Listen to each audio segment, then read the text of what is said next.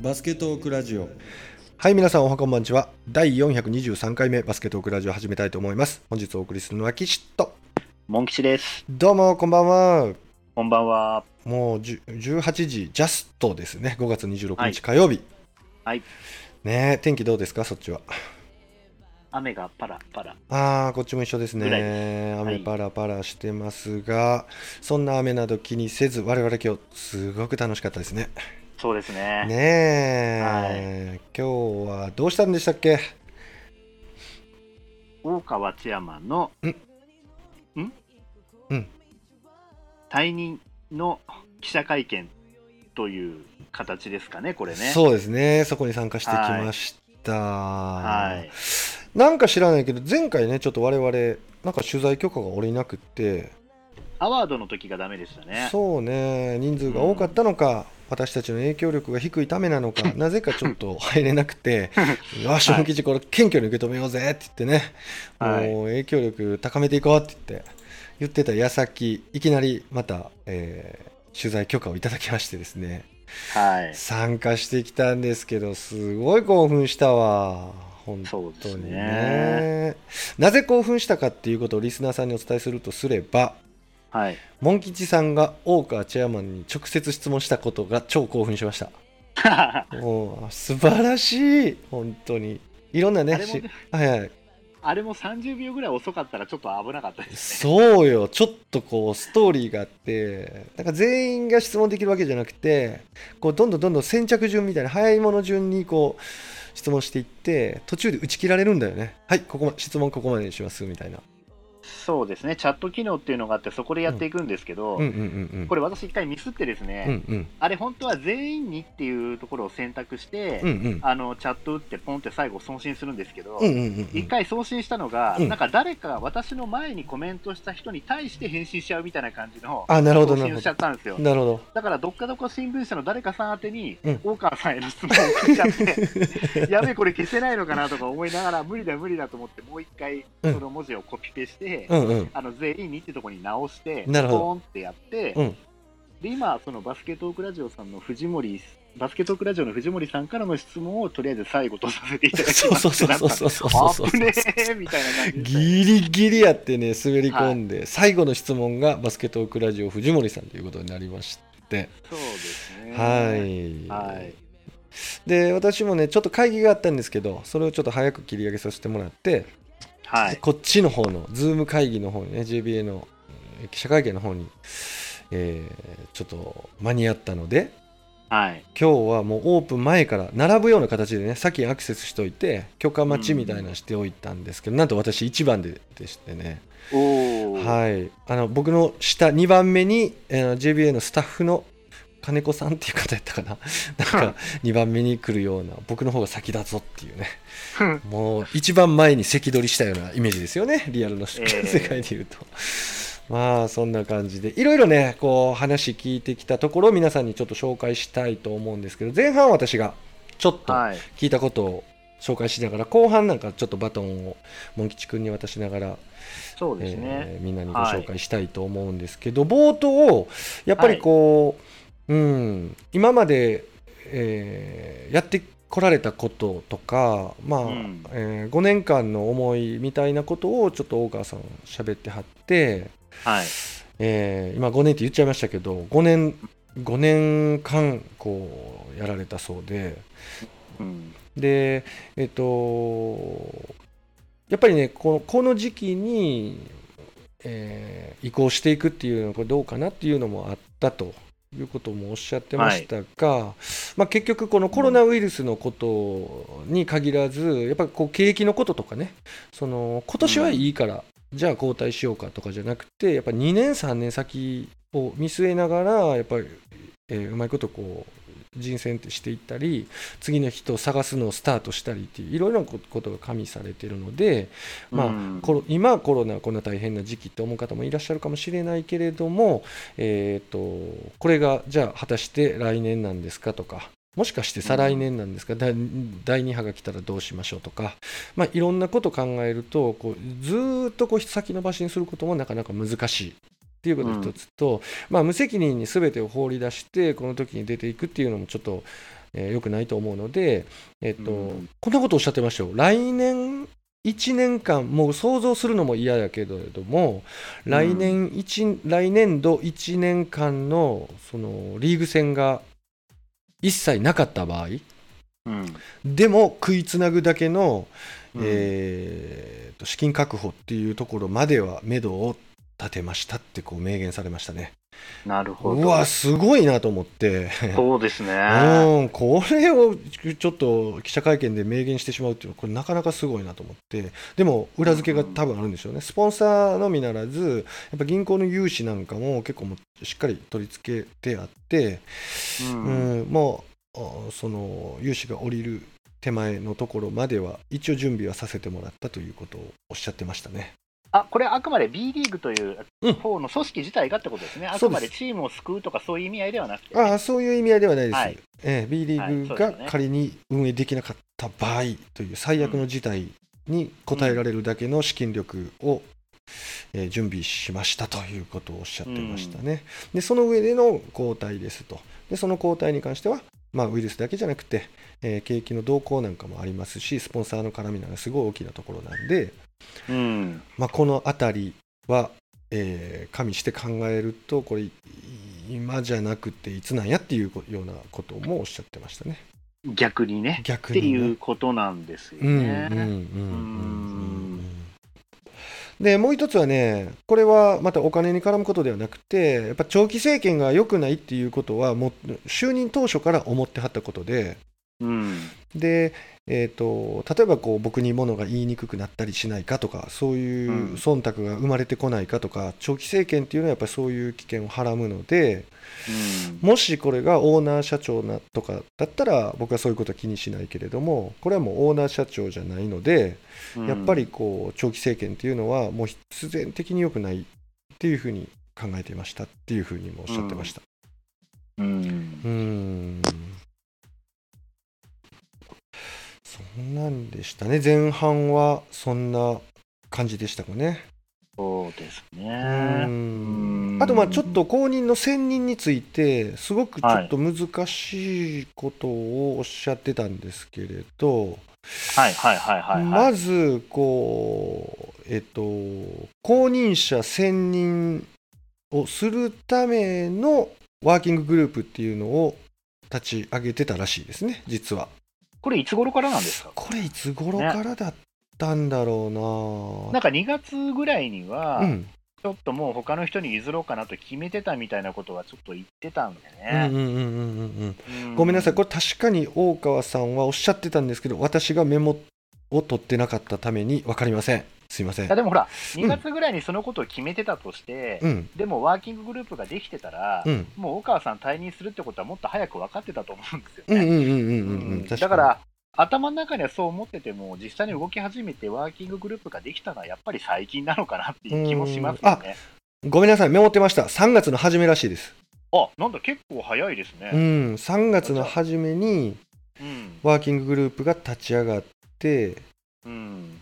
で、野宮さんって方と、はいはい。えっと、鶴さんって方と、浜竹さんっていう方うん。の3人はい。が、えっと、先行ワーキンググループとして立ち上がって、で、あくまで大川ちゃんは口出ししないっていうことで、要望という形でその3人に、えー選任する場合に、こういう方がいいですっていうふうに伝えてたらしいですね。うんうんうん、で、その要望として、3つの、うん3つの期待値でしたっけど、なんかなんかそんな感じのこと言ってましたよね。なんかおっしゃってましたね。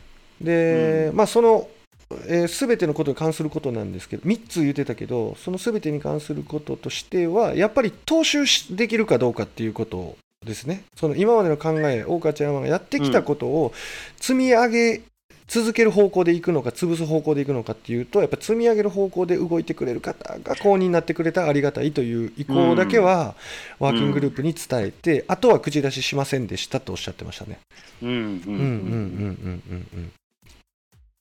そう。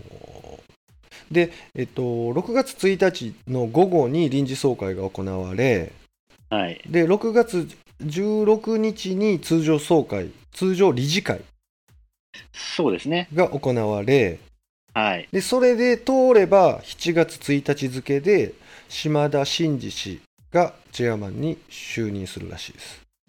そうですよね。要するに、あの、もともとのその快速みたいな形で、うんえっ、と、チェアマン、CEO は理事の中から選ばなきゃいけないということなので、うんその16日の1回理事会で島田氏を理事に選任をして、うんその後に、えー今度理事の中から誰を CEO にしようかってところで島田さんを選任するっていう流れにするということですね。そういうことでしょうね。うんうんうんうんうん。的確。うん。うんうんうんうんあとは若い方へやっぱり浸透してきてる B リーグなのでトップも若返りよっていうこともですね。おっしゃってましたね。う。んーん。いやー、でもこの方、いっぱい貢献しましたよね。僕、個人的な意見であれですけど、もしかしたら、いや違うっていう人いるかもしれないけど、僕的には大きくバスケットを変えた、前進させた人なんじゃないかなって思ってたんですけど。そういう意識がもう本当にそのバスケットに関わる人みんなに植え付けられちゃってるからこそ、うん私がこれ以上長くやるのは危ないってうんいう。ふうに逆に感じ取ってしまったということなんでしょうね。あー、なるほど。うんうんうんうん次の人にも無駄なプレッシャーかかるし、うん。うんうんうんうん。うーんそうやね。いい具合の頃合いで話しとかないと、うーんだんだんだんだんこう、カリスマを追って、次の専任者で問題が大きくなる可能性もあるもんね。そうですね。うんうんうんあとはその CEO をね、今度辞任した後に大川さんがどう関わっていかれるかっていうところを多分皆さん気にされてると思うはい、質。問にも結構ありましたよね。はい。うんうんうんうんそれに対しては、うんうんはい。なんていうふうにお答えでしたっけ？とえっ、と、一応オファーがいくつかかかっているけれども、はい。今現任しているので、ここの状態で何か動くっていうことや決断はしていないっていうふうにはっきりおっしゃってました。うん。うん。だからこれをしっかりこう引き継いでからはい。次を考える。ただし声はかかってるっていうことはおっしゃってまましたね。うん。うんうんうんうん。そう。まあ質問者の方はサッカーにまた貢献されたりするんですかみたいなことをおっしゃってたけど、うんサッカーに限らずっとおっしゃってたので、うん。もしかしたら他に行くのかもしれないし、まあ、サッカーのノウハウなプロリーグ立ち上げ設立のノウハウをバスケットに持ってきたわけではい。今のところはそれをなんかうん言ってたな。なんて言ってたんだっけ、うん。えーっとまあサッカーに限らずっていうような言い方をしてましたね、そうですね。そうね。長く続けてほしいと思いながらもね、うん。やっぱり、うん。うん、同じ人でずっとやっていくと、独裁みたいになっちゃうというかね。そうやあねそういうところは非常にね、素晴らしい考えだとは思うんですけどね。ただ、やっぱこういう時期だから、うん。どうしてもなぜ今なのっていう部分もね、あるよね。まあどうしても、うん、うんあると思うので。なので私の質問っていうのもね、うん。はい。そうそうモン吉はなんて質問したんだっけ？私は、うん。あのーまあ、正直落ち着きを取り戻すまでは、うん大川さんに続けてほしいっていう声が多かったはずですし、うんうん正直この状況、この情勢の中だと、うん。うん誰が後任として就任しても、い厳しい、うん。誰だからとかっていうのはもうないと、うんうんうんうん。そう思うんで、うん。うん。だからこそ、今回の大川さんの辞任っていうのは、一番の要因っていうのは何だったのかっていうのを、ちょっと教えていただきたいっていう、まあ、そういう質問をしたんですよね。はい。まあ、お。そこに関しては、うん。ね、さっき隊長がお話を、多分大川さんが一番最初にお話ししたところにあるようにですね、やっぱりその長くやるべきではない、うん。やはりそのオーナー経営者のような立場に長くいると、うんまあ忖度だったりとか、うん。言いたいことがあっても自分にものを言えない、まあ、そういう存在っていうことになってしまってうん、組織にとっていい方向に向かない、そういうのが世の常であると考えた、うん。だからだっていうことはおっしゃってましたし。コロナがここまで大きくなる前のね2月頃にはもうそろそろ退任しなきゃな、後任探さなきゃなと思ってたってこともね、うんうん。その前の誰かのお答えの中であったので、そうやね。うんまあ、うん。そういうことなのかと、うんまあでもなんで今なんだっていうね、そこを繰り返しちゃうんですけどね。うーん。うん。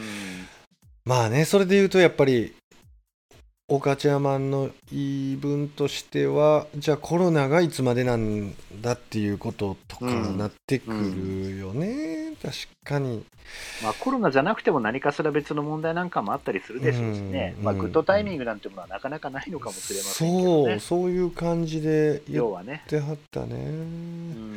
全力疾走してきたと殺人的な忙しさだったっていうことをおっしゃってましたね、100メね、長距離走を毎日100メートルダッシュのように走ってきた毎日だったっておっしゃってましたもんうね。んうん。あー本当に大変なんだったと思うわ。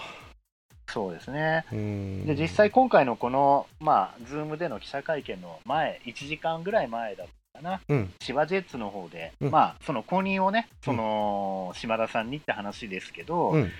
千葉ジェッツの方の会長をしてたりとか、うん。あとテコンドーの方の副会長かなんかもやってるってことで、そもそもそこの整理がどうなるんだっていうことに関しても、うん。もう大丈夫だと言わんばかりのうん。3時半、うん。この Zoom の会議が4時半からだったんですけど、うん。3時半に千葉ジェッツの方からリリースがあって、うん。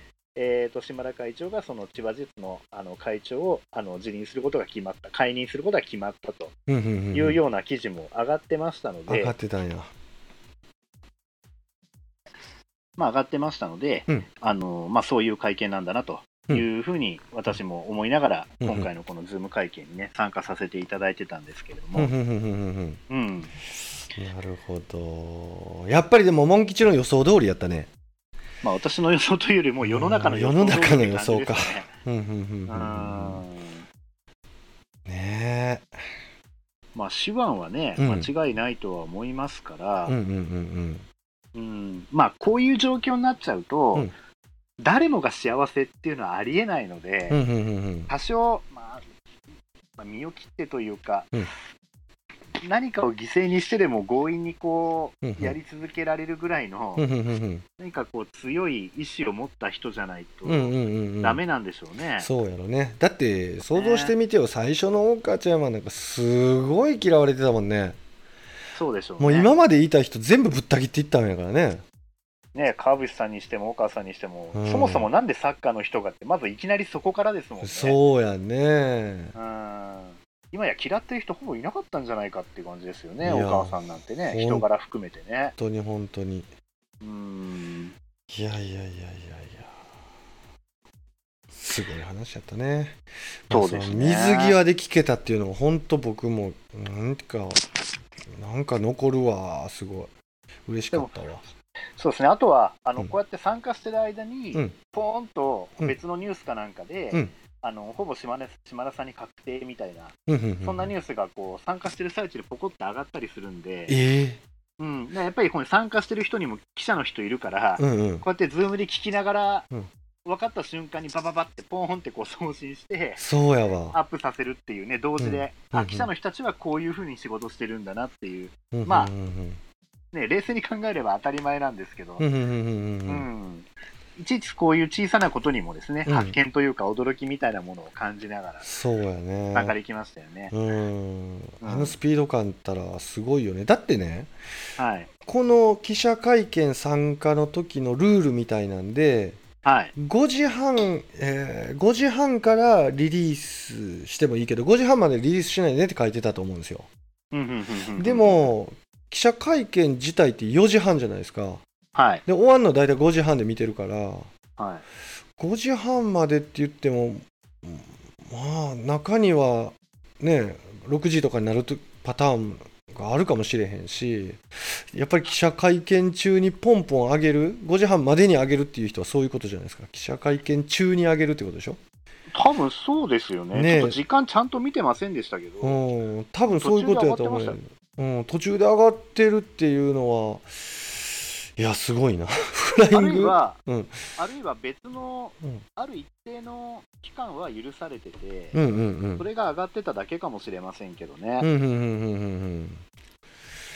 いやーでもあれを記者会見聞きながらアップしていくあのスピード感あびっくりしたわ。そうか、でも今見てると、うんこのスポーツナビかなんかのも上がってきたのがちょうど今から50分前だから、うんちょうど5時半なんですよね。うんうんうんうんうんあじゃあ5時半に上がってきたってことなのかな、これ。うん5時半より情報解禁ってなってたからね、ああ、そういうことなんですね。うんでも5時半まではダメってことは記者会見中に上げたらダメよっていうことでしょ、そういうことですね。うん何だったんだろう、じゃあ。ねちょっと気のせいかな。うん時間確認してなかったから、普通に5時半になってただけなのかもしれないですけどね。うん。そうだよねえ面白かったまあ、あるいはほら、もう新聞記事とかで分かってるから、うんもう、その、島田さんに保護になるだろうって予測してポーンとこう上げてるのかもしれないですよね。うんうんうんうん芸能界とかもまだ発覚してなくてもよくこう、ポーンと、見切り発車みたいうなそういことなのかも、そうはい、いう可能性もあるよね。ううんうんん。うんうんうんうんなるほどね。うんうんうんうんまあ、テコンドーの方だけ話が出なかったんで、うんどうなんのかなと思って、そうだな。ちょっと歯に何か挟まってるような気分ですけどね、まだそこだけは。ままあ、でも決まりは決まりでしょうからね。そうやね。うん。うん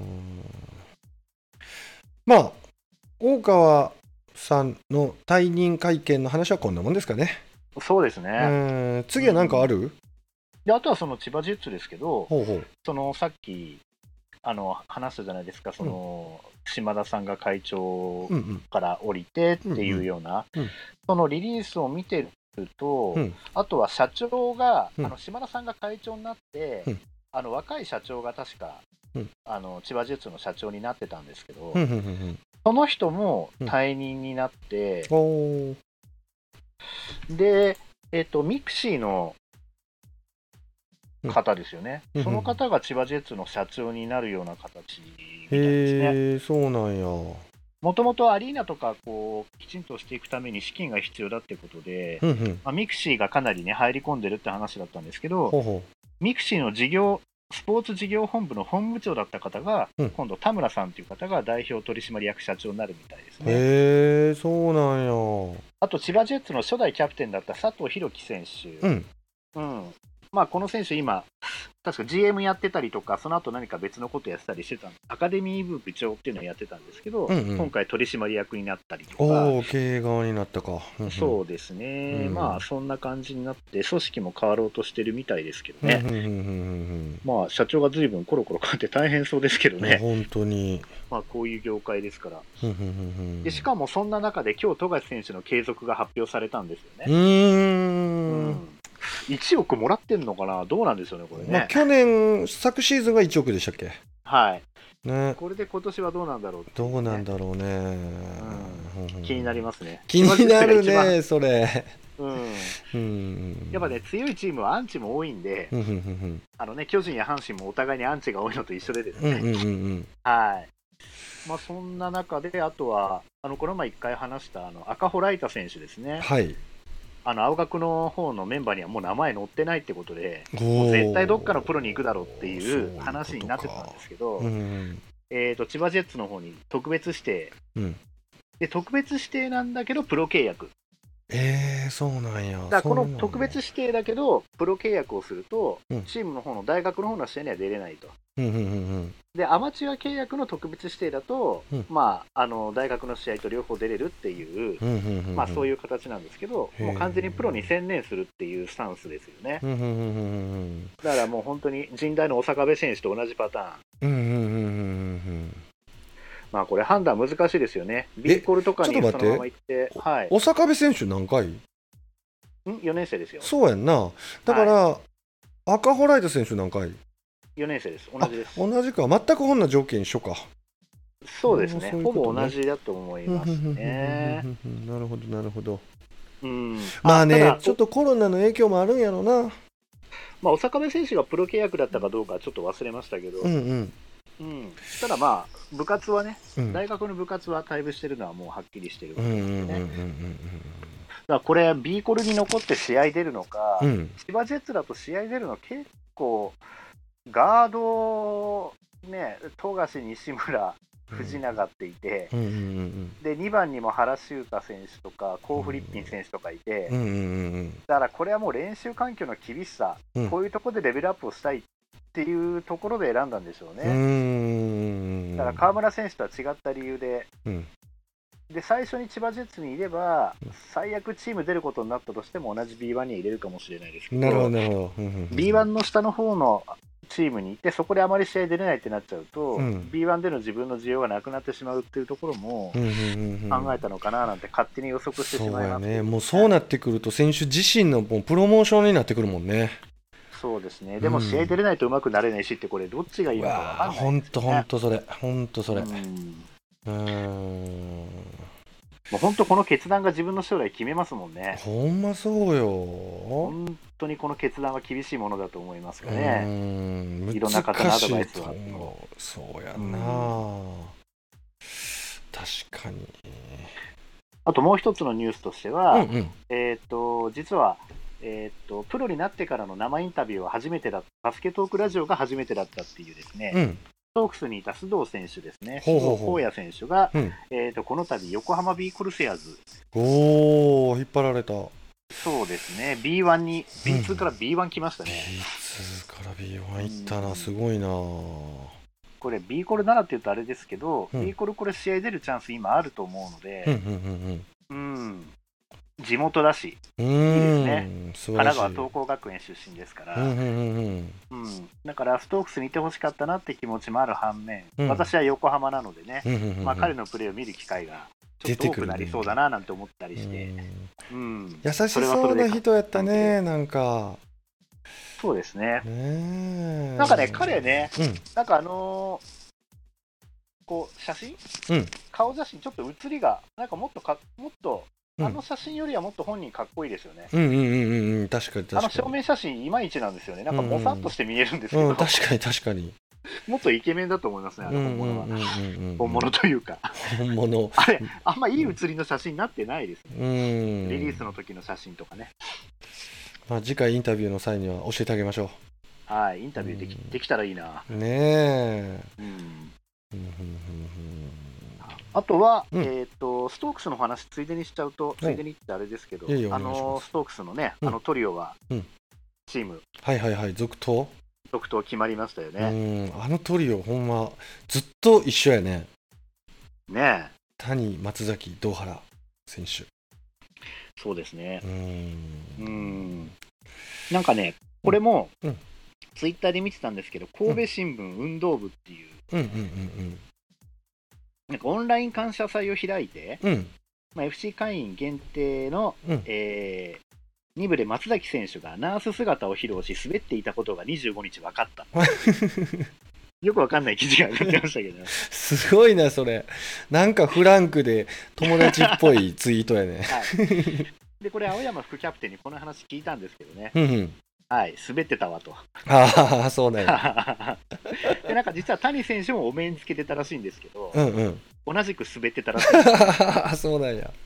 うんで、俺たち32歳やでと、うん。若手がこういうのやれやと言ってまし ああ、そうなんや。た。はいまあ、相変わらずね、愛されてるというか、ほんと自由にやってチームを盛り上。げようと、うんうんうんうん。一生懸命ね、やってくださってるなというのそうだねは。感じますねう。んうんうんうん。なるほど。ぼちぼちね、体育館使ってでの練習は、まあね、ねチームとまではいかなくても、うんでき始めたんでしょうかね。うんうんうんうんうん。ちなみにセンターサークルは6月2日から再稼働ということになります。おお、そうですか、ようかったですんね。ちょっと体育館もあの公共の体育館が借りることができまして、うんうんうんうんはい、練習再稼働ということになりますが、万全の体制を持って臨むために消毒液、それから1秒で測れる体温計、はい。えーなんかをちょっと備蓄を増やしてですね、う。うんん対応していきたいなと思っております。体育館ってはい、どうぞ。あ、実はね、ちょっとそのことで、うんうん隊長の意見も聞いてみたいんですけど、はいはい。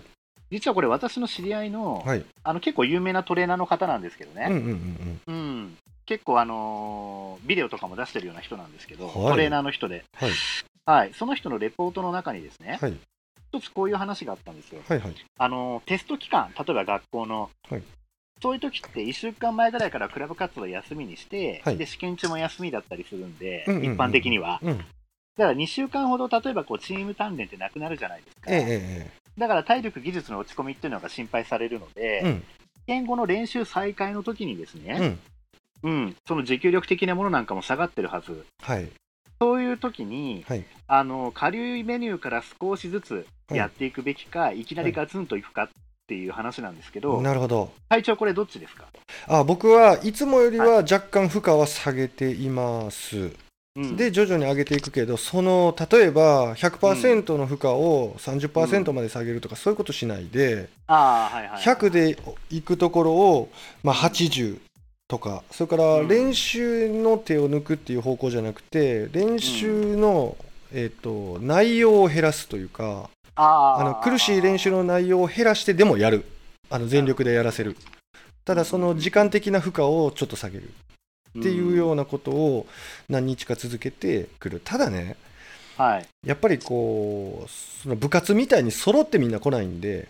じゃあ1日目負荷がまあ30%下がってました。2日目が、えー20%を下げました。3日目だったら10%だけ下げました。4日目で100%やりましたってなってもそれ全部来てる子いないんで。